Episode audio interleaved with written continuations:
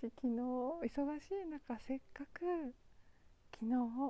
用の昨日の音声と昨日分の音声を昼間に録音し夕方ぐらいにはもう聞き終えてすぐアップできる状態になっていて夜帰宅してから今日明日明後日旅行中の3日間の分を取りだめてよしやりきったと思ってよしよしと思って出かけたはずがついさっき今日の分をアップしようと思った時に昨日の分がまだ公開されてないという衝撃の事実に気がつきました。なので、えー、今から昨日の分そして、えー、今日の分には立て続けになりますけれども2つアップしたいと思います。せっかく撮って聞き直してたのに。公開するの忘れてしまうなんてなんということ。おバカさんなんでしょうという感じですがちょっとねあの滞在しているところの電波の状況があんまり良くないのでもしかするとアップできないなんていうこともあるかもしれないんですが可能であれば2日分連続でアップして明日明後日も取りだめてる分をお届けしたいなと思います。ちょっとねこのタイミングで伝えたいことが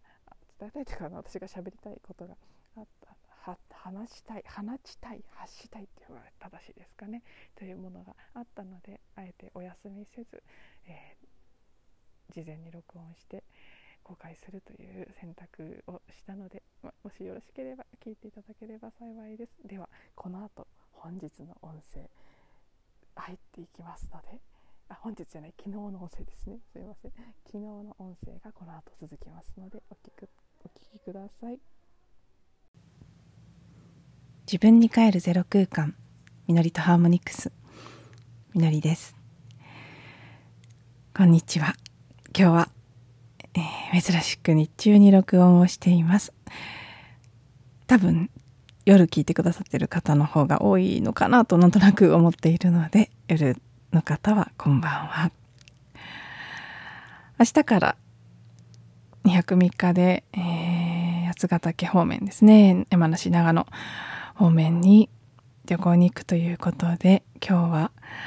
早い時間に撮り始めて、えー、と、ね、今日の分と、それから明日からの3日分を取りだめる形にしようと思っているのもあって、えー、昼間の録音になってるんですけど、ちょっとね、やっぱり普段日中撮らないので、改めて撮ろうとしてみて気がついたんですけど、うん、工事の音が、やっ結構入ってしまうんじゃないかなという気がしています。日によってもいろいろなんですけど、録音しようとか思ってなければそこまで気になることはなかったので大丈夫かなと思っていたら、撮り始めると結構気になると。面白いですね。不思議なものですけど。で、この時間特にちょっとね、音が、うーん、断続的に続いているような形なので、ノイズが入ってしまっていたら、そこはね、お聞き苦しくて申し訳ないんですけど、うん。ままずは今日の分を取ってみて、あと3日分はもしかしたら、えー、夜にするかもしれません。あのー、昨日はダラダラと 過ごしてしまって、かなりま、まあ、基本結構ダラダラはしてるんです。ダラダラというかのんびりしたタイプではあるんですけど、昨日は特に午前中は動いたんですけど、その反動もあってか、午後から夜にかけては本当にとってもゆっくりしてしまったことで、今日にしわ寄せが来て、うん、大丈夫かな、今日終わらせなければいけないことを終わらせられるだろうかと、昨日から若干緊張して過ごしていたんですけど、夜寝る前に今日やらなきゃいけないと思っていることを普段愛用しているほぽのぽのの手帳があるんですけどそのほぽのぽの手帳に書き出して半分がメモのページになっているのでねそこに書き出してそれをクリーニングした上で眠って今朝もそれらをクリーニングしながら進めているんですけど今のところそのおかげもあってか順調に、えー、こなすことができていて少し落ち着いてきたところです。前もどっかのエピソードでお話ししたことありましたけど私は荷造りが結構ね苦手というかすごく時間がかかっちゃうんです。なんでそんなに時間がかかってるのか自分でもわからないんですけどあっという間に1時間2時間経ってしまって特にねうん洋服決めるの難しいですよねやっぱり。旅行。行き先でどんなことがあるのかどんな場所なのか知らなかったりすると特に。ハワイなんかはだいぶ宿泊する場所も含めて慣れていたのでサクサクとできるようになっていた時期もありましたけどうん。初めて行くところは国内なので気候に関してはそこまでの心配は今回はないですけどね。真夏とか真冬は分かりやすくていいですよね。すごく暑いかすごく寒いかのどっちかなので。前回大島は5月ということで微妙な季節だったのでね温度調節も含めてなかなか、うん、悩まされるものがありましたけど今回は比較的大島から先日の芦ノ湖そして今回と旅行が何回か続いて3回目になってきたのでこの今年の旅行の流れの中でこの過去2回よりはスムーズに進んでる感じはするんですけど、まあ、まだ気は抜けないなと思いながらやっています。昨日まで私はすごく眠かったり朝起きるのが辛いというのがあって特に早く起きた日なんかは かなり辛いんです。あもうなんで人生こんなに苦しいんだろうって思うぐらい二度とこんな思いはしたくないとか 体を持っているのが嫌だとか真剣に思ってしまうぐらい寝起きすぐは特に辛くって。なんでこんなに寝起きが辛いのかなと思いながらこの数日は特に気になっていたので久しぶりにあの私が以前ものすごく朝が辛くって会社員の頃ですね。本当に起きるのが辛かった時期があってそれに結構悩まされていたんですけどその時ある人から教えてもらって劇的に状況が改善したきっかけになったフラワーエッセンスがあってそれを服用し始めました。思い出してあそうだそうだあれちょっと今必要かもと思ってえっ、ー、とですね DTW という会社から出ているリカバリーという名前のブレンドエッセンスなんですけど、これ DTW っていうのはフラワーエッセンスの会社の中で特にあの日本人向けに開発されているものなんですよね。私はそうもうだいぶ10年ぐらい前にその行っていたエステで起きるの辛くてっていう話をしたらその時施術してくれてたエステティシャンの方が「あ私すごく聞いたものがあるのでよかったら」って言って勧めてくれたのがこれで私も1週間2週間ぐらいですかね。1週間だったか2週間だったか飲み続けたところでびっくりするほど起きるのが楽になってわこれはすごいと。今思うとこれが割とその目に見えないものの世界に入っていく入り口になった気がします。フラワーエッセンスっていうのも初めて触れる時だったのでその頃が。えーねえ知らないとこんなの聞くのかなと思うじゃないですか普通は。でも聞いたんですね。その辺からいろいろとうん、体の方から徐々に徐々に入っていってアロマに行ったり、うん、そうこうするうちにオーラソーマとかねいろんなものに出会っていったという流れのきっかけを作ってくれたものでもあるこのエッセンス久しぶりに手にして。今回も今回まだね飲み飲み始めて2日とか3日とかだと思うので本当にこれのおかげかどうか100%確信は持てないところもありますけどでもやっぱり何かあるのかなと感じていてあの普通に市販されてるものですごくおすすめなので、ね、あの寝起きが悪いとかっていうことのために別に作られてるわけではなくてリカバリーという名前の通りあのリカバーですね。回復させてくれるようなエッセンス。体の疲れを感じていたり何かエネルギー的なものも含めて消耗していると感じる場合場面での全般に役に立つものだと思うのでよろしかったら調べてご興味ある方は手に取られてみてくださいすごく私は個人的にとても効果を何度もこれに救われてるっていう感じなのでおすすめです。そしてやっぱりねこの時期そしてこっから先もずっとそうだと思うんですけど改めてこれ私自身が改めて今朝思ったことなんですけど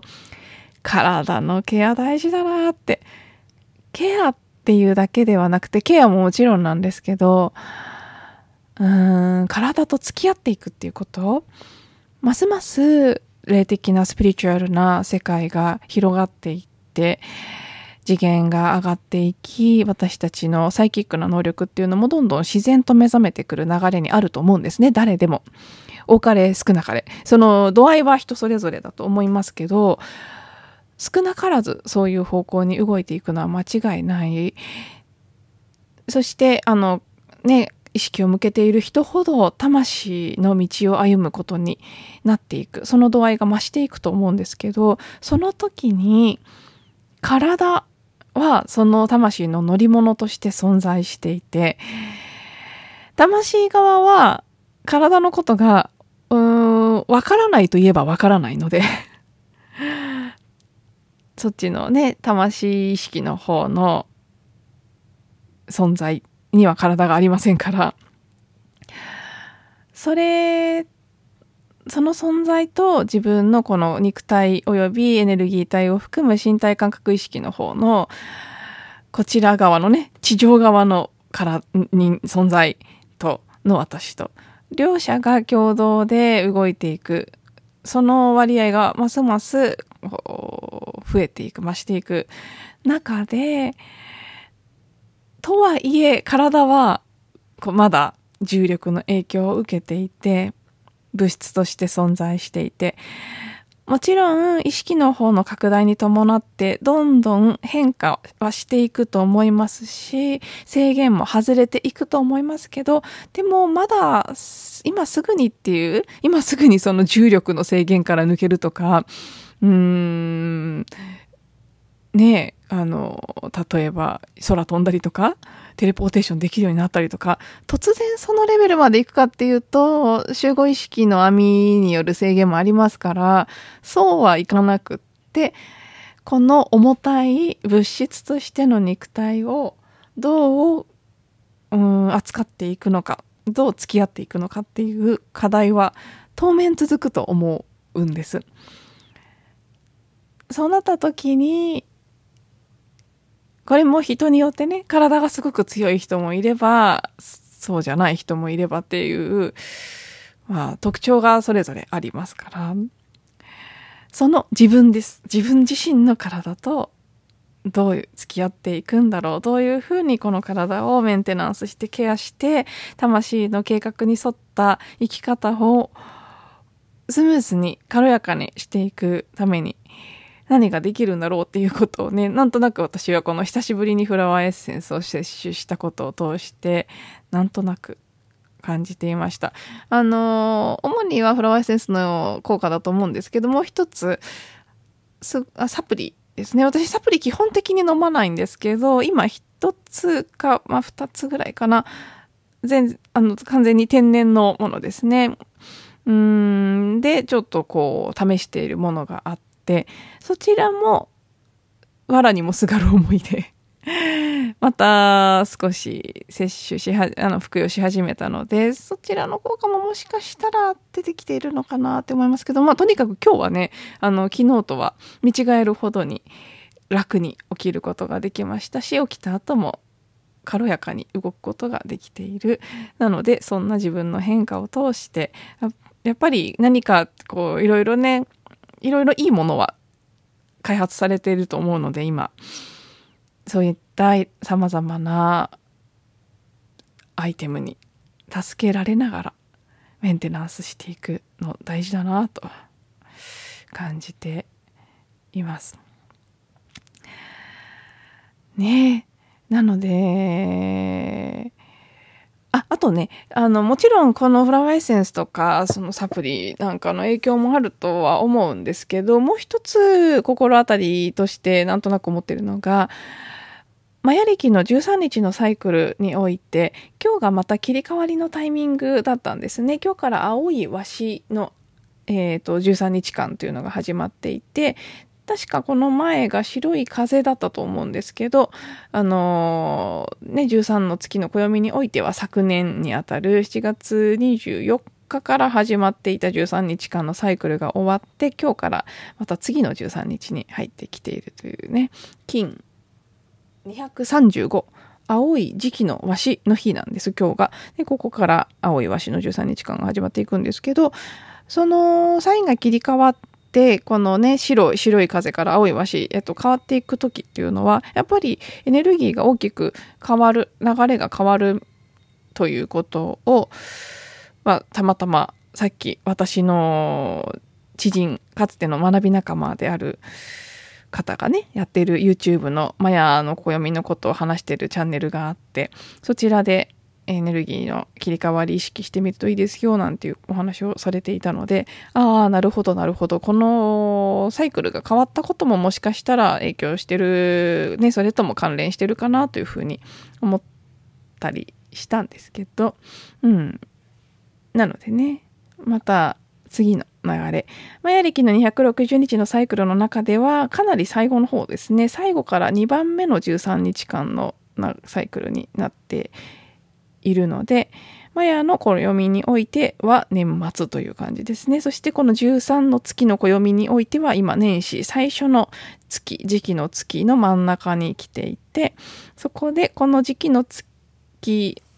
えっ、ー、と、今年ですね、黄色い電気の種の年の中では初めて13日のサイクルが切り替わるのが今日。ということでなんとなくこのこの今年という13の月の暦の1年において今年という年の冒頭に260日のマヤのサイクルの仕上げの時期が来てるっていうのもこれも一つ興味深いなと思っていてちょうどこのね2回の水亀座の満月が終わってその次の新月になる前ぐらいに新しい金1の日が始まる。あ、9月1日が金1の日ですね。なので260日のサイクルの方の新しい1年がここで始まっていくということで、うん、結構この辺もね、なんとなくこの今の260日のマヤのサイクルっていうのは昨年の12月15日言ってたかな確か。あの、年末ぐらいから始まっているので、で、その直後にグレートコンジャンクションがありましたよね。そこで風の時代に切り替わったということで、そこからの260日のサイクルの結果が見えてくる、その総仕上げという感じの時期にも入っているっていうことで、うん、まあいろんな意味で興味深いこの8月の後半に入っていくなという気がしています。はい。では今日はね、あと3回撮らなければいけないというかね、撮ろうと思っているので、このエピソードはこれぐらいにしたいと思います。最後まで聞いていただいてありがとうございます。また次のエピソードでお会いしましょう。